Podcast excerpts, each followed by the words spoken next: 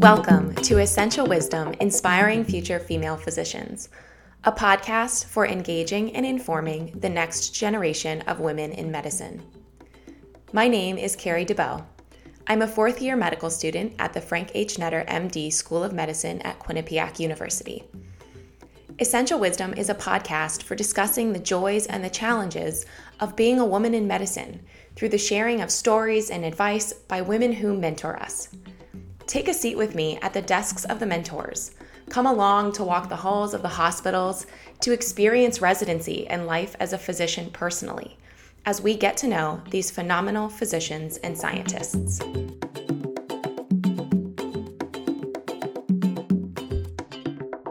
Hello, and welcome back to Essential Wisdom Inspiring Future Female Physicians. My name is Carrie DeBow, and I'm so delighted that you decided to join us again this week.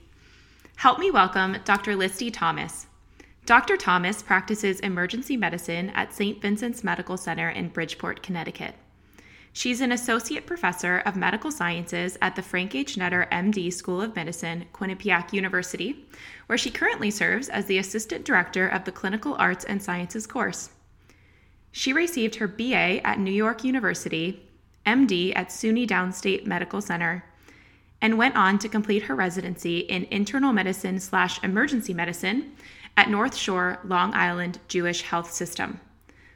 Dr. Thomas is interested in the development of physicians with strong clinical and communication skills for benefiting the physician patient relationship. Dr. Thomas, thank you for being here to join us. Welcome to Essential Wisdom. Thank you, Carrie. I'm excited to be here. Thank you for having me. So, the way that we begin most of these conversations is just to ask you to tell us about your path to becoming a female physician. Um, sure. So, I actually always wanted to be a physician since I could remember. I think even in grade school, I wanted to be a, a doctor. Um, and then, uh, for no reason, no, no one in my family are physicians. And, uh, you know, we grew up in a, a very poor farming environment. Uh, and then came here um, as immigrants to this country. And I think I just always like to be in the service of others. And um, I thought being a physician gave me the best opportunity to do so. And um, when I actually set forth those plans and applied to colleges, my parents were like, no, don't do it. It's hard to raise a family being a physician and it's not worth it. And so they actually kind of didn't really encourage me to do it, which probably uh, motivated me a little bit more in the end. Did you have any people practicing medicine in any way in your family at the time? Um, no, no. My mom um, is a nurse, and mm. uh, so that was a big. Uh, she was a big role model for me in my uh, training and career, and uh, I think seeing how uh, hard it was to be a nurse, especially, probably helped me decide not to go into the nursing career, but to pursue medicine instead, honestly. So you said that medicine was something that you'd wanted since you were young and was just kind of a part of this action of wanting to serve others. Did you at first second guess it or did it was it just something you wanted all throughout college as well? Yeah, I never second guessed it. Um, I I honestly feel like, in terms of um, you know being a female physician, none of these factors really played into my decision making. Uh, it never occurred to me, except when my parents said it's hard to raise a family. That was the only feedback I had ever heard or received about how um, a, a woman couldn't do it all. And so it never really crossed my mind. And I just pursued it as a academic goal and um, and then you know kind of probably face the consequences of not having made a well-informed decision down the road once uh, multiple other factors like children and family life did come into play but um, it, it was really because I, I wanted to save the world. I wanted to, you know, do mission work and I wanted to have the best skills under my belt to be able to do those kinds of things. Will you talk a little bit about what the process was of being not as well informed on the you know, about family and about what, what all that would mean for your life?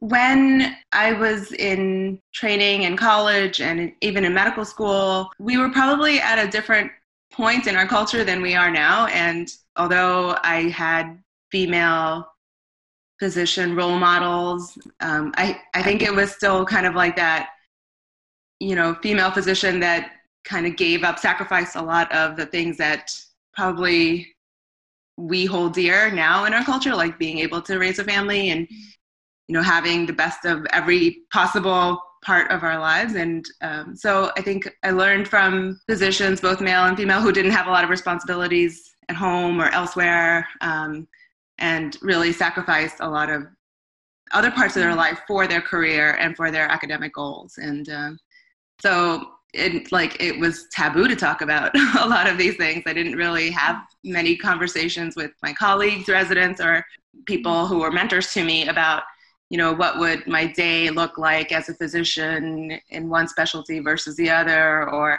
you know how would roles change in a multi physician family or you know any of those things i think uh, we re- I, I at least didn't know to think about or ask about and uh, didn't really have conversations with anyone about so i feel like only after a lot of these online uh, forums like Facebook and social media um, came about where we started having open discussions about these things among uh, female physicians. I, I realized these are conversations that I've had in my mind, but probably not with many anyone else. And, and then I realized probably there are students and trainees who probably want to have have these conversations, and so that's what really pushed me to create the AMWA group at at our school.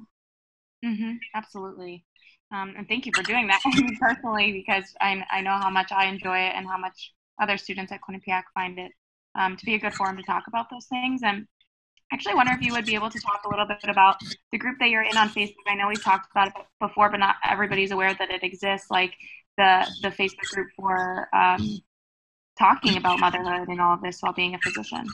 Yeah, um, it's called PMG, Physician Moms Group and uh, it was created by Hala Sabry, who's a, a physician in California currently. And uh, I think she just started it thinking about, you know, raising her child and, and all the, the stressors and started talking to other other physician moms who she realized were going through the same thing. And we were kind of just doing it in, in silos and si- in silence, you know, just trying to figure out how to balance all of the different priorities in our life and and give equal weight to each of them you know because i think for all of us our our careers and why we set out onto this path of medicine who we became in that journey uh, is a critical element of ourselves and one that we don't want to lose. And yet as you become a, a mother a parent in any right you know you you realize there's a whole other element of your person uh, personhood your character that uh, requires just as much weight and then so trying to figure out how to balance both of those things i think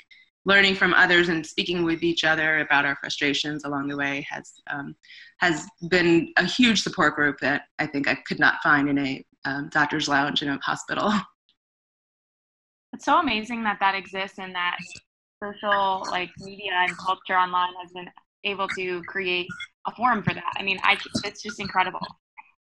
Yeah, it is, and it you know it comes with a lot of the same negative aspects of it that social media creates. But for the most part, there are seventy thousand plus female physicians on this group uh, for a reason, you know. And I think that it speaks it speaks to the experiences of many of us um, when anyone posts anything on it. And as a as a forum, I think um, the the admins of the group have been able to do a significant amount of positive for many people um, nation, nationwide and also across the world through this group. So it's been nice.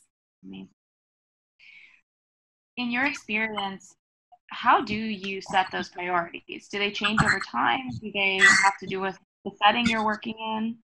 Yeah, so I think it, does definitely change over time. And uh, when I had my first child in residency, and so um, I think the motherhood tax was a, a real thing that I did not expect to encounter. I really did not believe that women were treated differently than men. And I think being sheltered by academia helps you not see those things perhaps for the average person. I think there are many enlightened students and residents along the way that are able to perceive the nuances and the, the implicit biases uh, that gender might play. But uh, for the most part, I never thought about or encountered any of it until I think I became a mother and realized, like, you know, I was being kind of taken away from opportunities that I should have had, or, you know, just uh, silly minor things, and always being told, well, focus on your family, focus on your family by my my seniors, my mentors, you know, my attendings, and I'd be like, oh, okay, well, that's nice that they're letting me focus on my family, but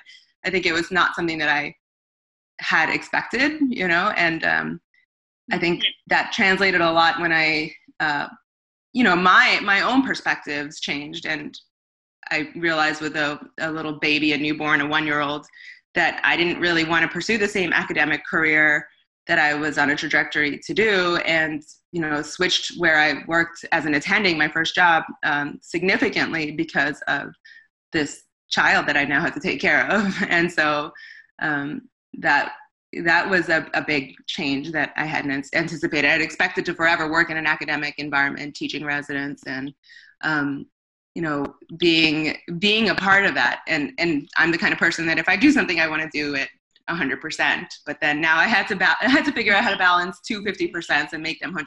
You know. So I, you know, trained and I was fortunate enough to be able to go through all of my training, except maybe in my last year and a half of residency, as a as a single person, as you know, a newly married person, and then only in the end of my residency did I have a baby. And I think uh, for those students and residents that struggle with trying to make it work even early on, it might be good because you learn how to prioritize earlier. But um, I also felt like I was able to devote a lot of my attention just to the one thing of, of training uh, when I was in that role.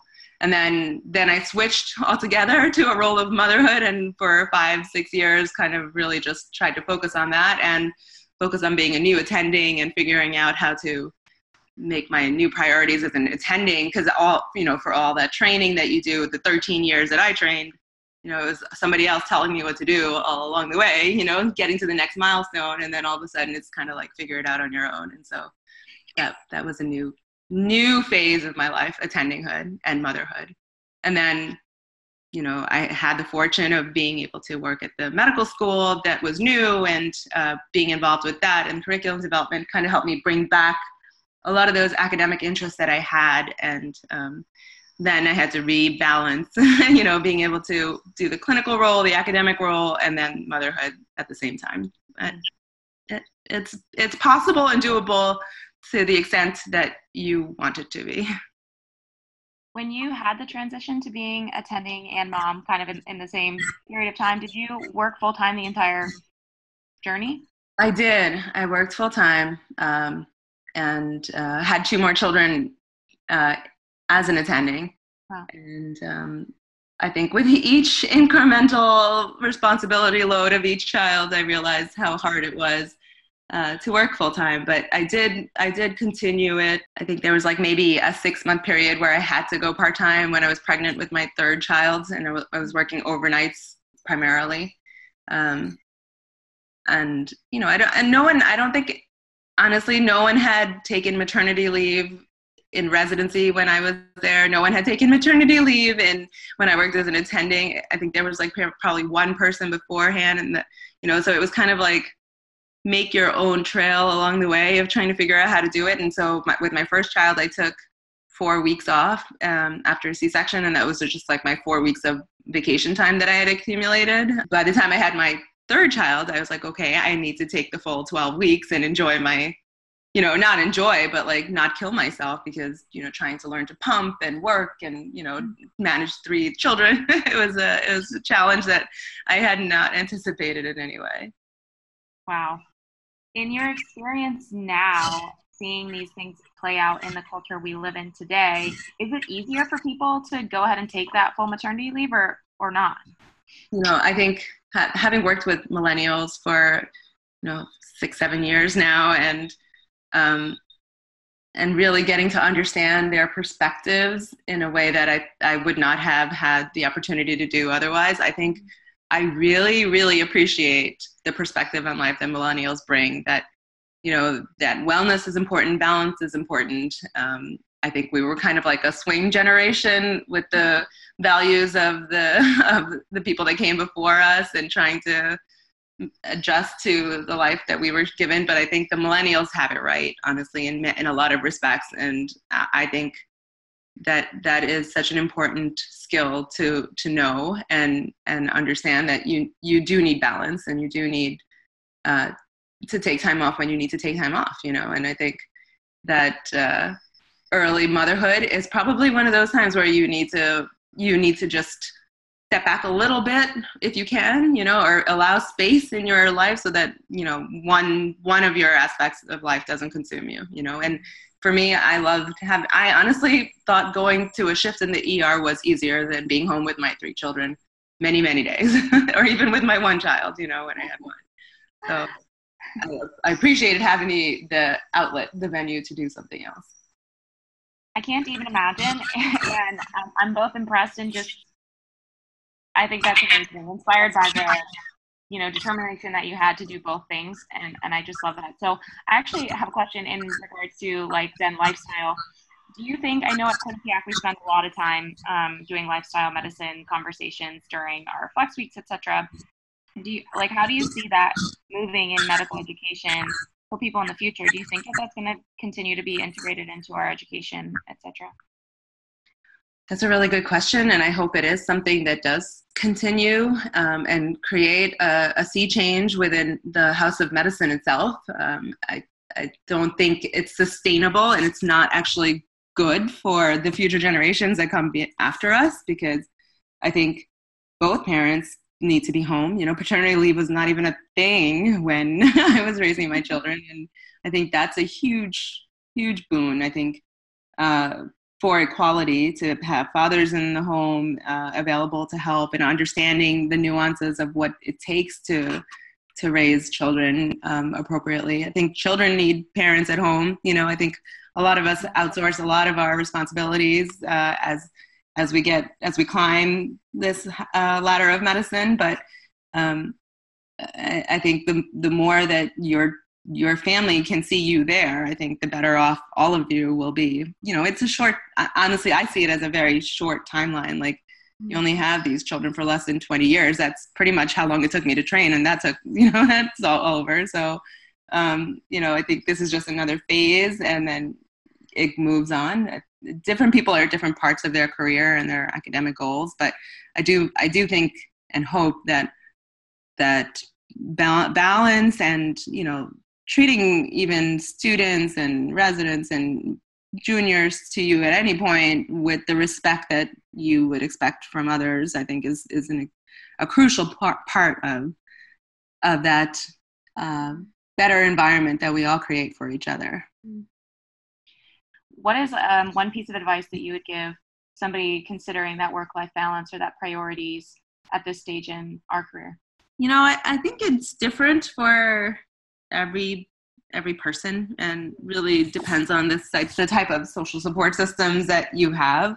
Um, I really think if you're planning to do residency um, in a in a place that you're you know or at a time where you're also planning to um, perhaps you know grow your family or you know consider that as an option you might want to be around people that can help you you know whether it's mm-hmm uh, parents or you know extended family or whatever i think that's an important thing to just bear in mind i mean I, you know a lot of things change and you can't always anticipate or plan but i think to the extent that you can su- set up yourself to have a good support system and mm-hmm. often in medicine we don't have time to do that or build those support systems um, but if, if you are mindful of it i think it would it would only help. Just there are so many things so many last minute things where i have to lean on people that i didn't anticipate having to do and i think that's hard for all of us in medicine to want to do. Um, but i think the thing that i really learned the most is that we're not that different in medicine than everybody else. I think uh, in terms of motherhood in terms of being a woman you know I, I, a lot of the things that I went through before I had PMG, the people that I confided in were the nurses and you know techs and everybody else that I worked with in in in my department because we were all going through the same thing at the same time. Uh, or we had a role model who had just you know who was just getting her kids off to college or something, you know, and like I think those conversations that cross you know professions but really just preserve the fact that we're all women kind of in this together i think those are some of the most meaningful things that I've I've learned to in, in ways to extend my social support. That's such an important sentiment that we really are more like each other than everyone thinks. um, yeah. Sometimes it's easy to get trapped in your own role, you know, and looking for someone who has the exact same role as you and not pay attention to how everybody else that may be in a different role actually has similar experiences. And, you know, a lot of my really strongest friends right now are our PAs and RNs that have, you know, we're all in the same phases of life, right? And so, mm, absolutely. Who would you say then um, has served as like important mentors? Do you have a cabinet of tons of different types of people? Do you have um, a mentor for each different t- role, or how do you go about that? Yeah, I think uh, I I wish I had been better about it for sure. Um, this last month I had the opportunity to just go to a bunch of reunions that I hadn't in a you know or people I hadn't seen in a long time and I think along the way I had different mentors I just didn't label them as such and didn't know to appreciate them as such right but um, one of the big reasons why I went to my residency program was because of a a female attending, Dr. Barbara Burnett, who became our program director after I was there, and she was a big role model to me. Um, and a mentor and uh, someone that I, I really, and even still now, aspire to become like at some point. But as soon as I met her, like, this is who I want to be. And um, I think that was an important um, person in my life uh, and, and the career that I developed. And I, you know, I learned from um, her how to be a, a mother and a physician at the same time too, as well as you know, a few other um, female attendings that I worked with, Dr. Pam Arsov and Helen Block, we, they all, you know, constantly spoke about their challenges um, of motherhood and, and still were like the most amazing ED attendings that you could ever work with, you know, and so I think that was something that I really wanted to aspire to. So they were big mentors. But, you know, outside of that, I really, I really haven't, I still struggle now to, to find the right mentors. And I think it's because early on I didn't know where to prioritize, right? And so a lot of my mentors were actually men, um, and I, and they they taught me many things and were very valuable in my uh, um, career and, and the goals that I wanted to pursue. Um, so I think you you have to really do diversify your your mentoring portfolio as well, you know. And I think that's important. Some of my mentors are are my students. I'm like, wow, I want to be just like them, you know, in the, in the way that they just have a great outlook on life, and you know, and the and the hope that I think students bring. Right, I think that that I love working in that environment and being able to to see things from the lens of someone just starting out too. What's one of the greatest rewards for being a female in medicine for you? I get to hear different perspectives the perspective of a stay at home mother, the perspective of a you know nine to five mother versus the shift work mother you know and i think i think i really really value um, being able to be a physician mom it's something that I think, you know, as much as we struggle with trying to do it all and being a super mom and, you know, superwoman in medicine, the ability to, to just think about or do something different makes me better in every role, you know, um, that I, that I have currently. And that's not for everybody. Some people are just experts in one thing and that's what they're, they're going to do. And that's, you know, you have to identify within yourself what are your personality characteristics that help you thrive. And, you know, for me, being a combined resident, having learned two different things at the same time every time, I think that just kind of helped me set up for a life of being able to um, be flexible in in my different roles. And so I value having the outlet in each each way. Like I love being able to come home and snuggle my children, and I love being able to leave them and go to work when I need to. You know, and I love being able to teach when I'm just kind of like I got to walk away from both of those things. so yeah. I do I do think it's a, a, great career to pursue for for females. Thank you for sharing that, and uh, thank you for just saying that that's the case. I, I know that these questions, regardless of whether we're comfortable talking about them a little bit more now or not, still resonate with people. You know, can I do this? Is this possible? So thank you for you know sharing why that is possible for you. Um, in terms of then the flip side of this conversation, what is you would say the biggest barrier or challenge that you faced being a female in medicine? I, I used to call it disappointment. I'm not sure I call it disappointment anymore, but in in a patient's or family member's uh, face when they or when I walk in and introduce myself as Dr. Thomas and they're expecting, you know, somebody different. That bias is still real. Um, after working in the same place for many years, I I am the staff that I work with, the department that I am in, the hospital. I think everybody's gotten used to it and you know understand that I am the physician when I walk in, and the patients do as well, which because we have a bunch of you know repeat uh, visits and things like that.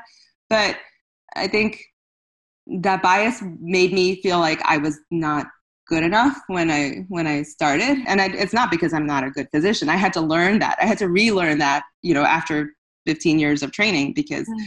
I had to learn that I, although you know excelled throughout medical school and residency, um, could not make the same impact to my patients because of things that I really had no control over. And I think that was something that I had to really become comfortable with and own and then kind of overcome. And that probably maybe took like seven, eight years, you know, because again, I'm trying to ma- manage two or three different new roles. And so um, that I think was the hardest thing to, to see people that I knew um, and trained with really um, excelling and, and, you know, excelling in the eyes of patients, but also in the eyes of departments. And, and uh, I didn't really have that same trajectory, even though I had all the same skills. And um, I think that was something that I had to realize really I couldn't change, you know, and, and just become okay with. And that I think is hard for a lot of people because in medicine we're so used to excelling. And so.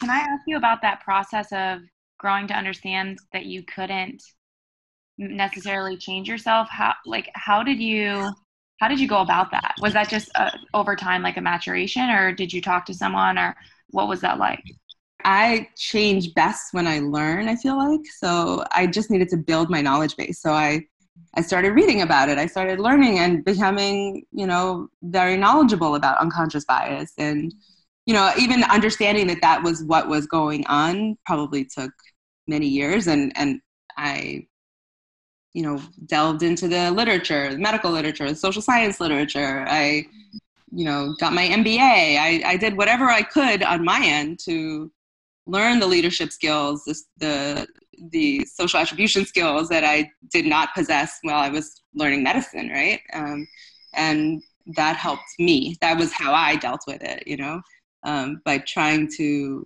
become as as knowledgeable about what's going on you know if there is something that i could change right? And you know i, I always thought that i understood patient care clinical reasoning excellently um, and then developing that you know how to effectively communicate with the other person you know those communication skills and those soft skills that i think you know we we now do really nicely at the medical school but i think that was not really something that was in our curriculum in medical education um, how to how to work in teams and how to work interprofessionally. All of these things are based off of real trial and error problems that I encountered, right? And so I think uh, that was that was the way I I developed um, into the place of of acceptance.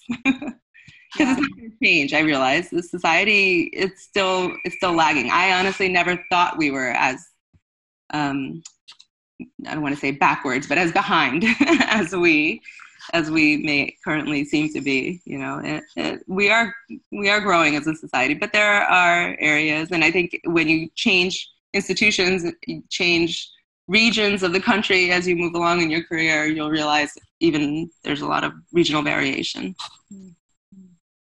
This is such an important point, and honestly, the reason why I'm doing this podcast because I think that becoming informed about what's ahead of you and what the situation is is so so so important and um, i appreciate you being very honest with me about that in terms of kind of wrapping down our interview is there a piece of advice that you would have for a medical student who's determining and imagining her journey into residency and beyond?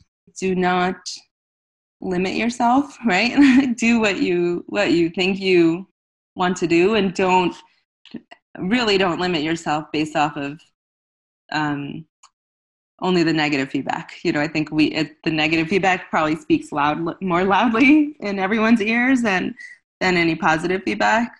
But I have seen a, a lot of students kind of walk away from a dream because of some one negative encounter with someone along the way. You know, whenever I have had negative feedback, I've definitely wanted to crawl under a rock and never go back and do it again. But um, I think you know you've got to this point of being in medical school because of your strengths and your abilities, and not much else, you know.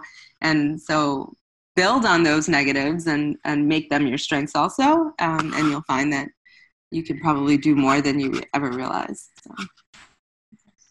Thank you, Dr. Thomas, for all of your advice, all of your wisdom. It's just been a really lovely conversation. So I appreciate you taking this time to talk to us. Thank you. I appreciate you doing this, Carrie. I think it's so um, it's such an important work and so meaningful, and I think we are we are excited for you and the career that you uh, pursue as well. Thank you so much.